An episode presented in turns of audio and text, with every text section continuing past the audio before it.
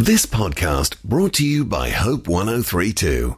If you had kids at school last year, you would probably remember the relief when kids went back into the classroom after lockdown. And now here we are again, back in lockdown, back into online learning. It puts a lot of pressure on all parents, but particularly working parents. And if you're anything like me, you probably want to do it all a little bit better than last time. Collett Smart is an adolescent psychologist, educator, and mum of three. G'day, Collett. Hi, Katrina.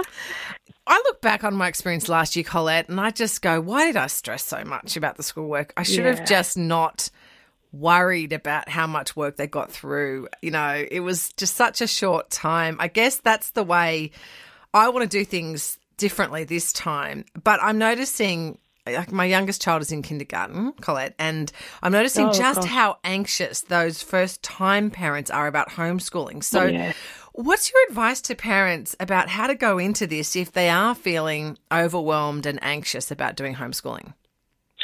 Uh, you touched on, I know there's some people who are going, we've done this before, we know what to do, and in some some sense, yes, we do. We we are a little bit more prepared for setting up a work area, or we kind of know we have an idea of how long our child can actually sit and, and do work. Kids are, are a little bit more familiar with what to expect, but some parents and kids are definitely finding this time more mentally difficult. And I want to reassure parents who are feeling overwhelmed. Uh, You know, those that are just feeling more anxious because maybe their last attempt at homeschooling or schooling at home didn't go that well.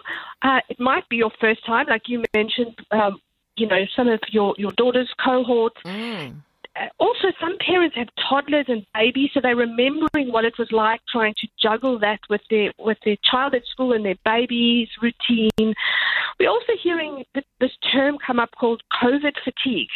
It's a real thing. It's it's something normal that actually happens after a period of prolonged stress. It's normal to feel anxious and exhausted and struggle with clarity and so on.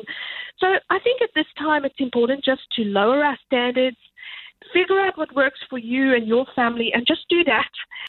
They can't learn in a household when there's a lot of stress. So so do what works to keep the stress levels down and some days you will only cover the basics and that's okay.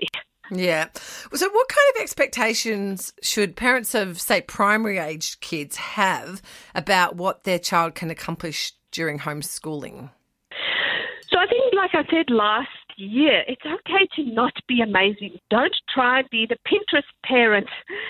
Schools are, are really they they again emphasizing that they don't expect you to be a teacher. So be realistic about your child's temperament. Think of what is their age, their stage of development, their school level.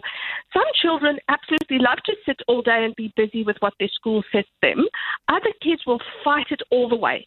So I think good good guidelines are don't try to be artificially creatively busy with work for six hours a day. That that's unrealistic.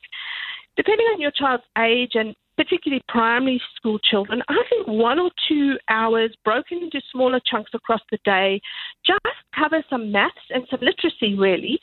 Uh, you know, obviously your high school students are more capable, so that's a different story, but do some fun stuff. Kick a ball, go for a walk, do, you know, build in kind of a PDHPE type exercise time outside with your child.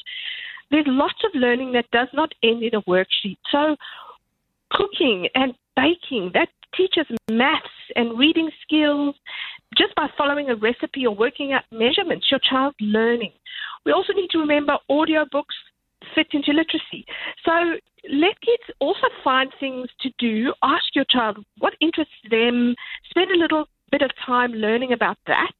And if you're looking for something, the New South Wales uh, education website has some wonderful links and educational videos.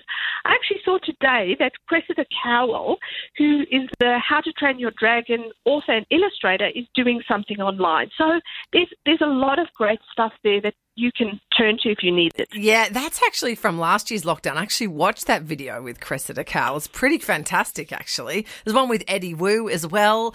Uh, there's one with Yeah. uh, the gardening Costa guy. But yeah, they've got these expertise in different areas, and they're really good for your child. Yeah, it's brilliant. letting them follow their interests. So, um, just briefly, Collett, how important is it to maintain some sense of routine while homeschooling? So routine is very important. Children thrive in routine, and that's why schools are timetable. So Yeah. what you could do is um, help your child create something with you. Build that into your school activity. So little children even would love to create a little visual, a little drawing for what kind of what their day is kind of going to look like. Do that for your next day as part of today's schooling activity. Put it up somewhere visual, um, somewhere where they can see it on the fridge, on their door. Have start times, break times, end times built into that.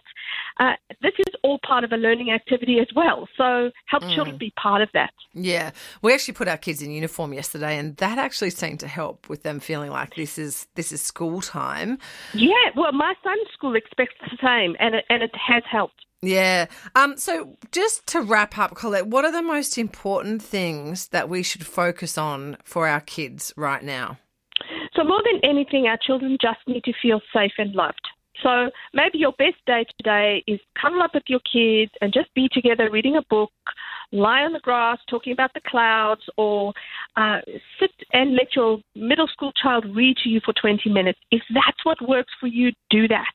I think our, we need to know our lives will never be the same after this, but this is part of your child's story. So I, I promise you, your child will learn. Learning comes from all of life, not just the words on a page or some Zoom lesson. Your child is learning, so they're going to be okay. Yeah. Cool. I love that. Thank you so much, Collett. Thanks for having me. Let's talk, let's talk again about the um the older kids. If we're still in lockdown in two weeks, let's talk about the HSC Yes, kids and everything. Yeah. Okay. That is adolescent psychologist Collett Smart. We've been talking about some tips for how to homeschool, and you can read more from Collett at raisingteenagers.com.au. Thanks for listening. Start your day with life words. Subscribe to Hope 1032's free daily email devotional at hope1032.com.au.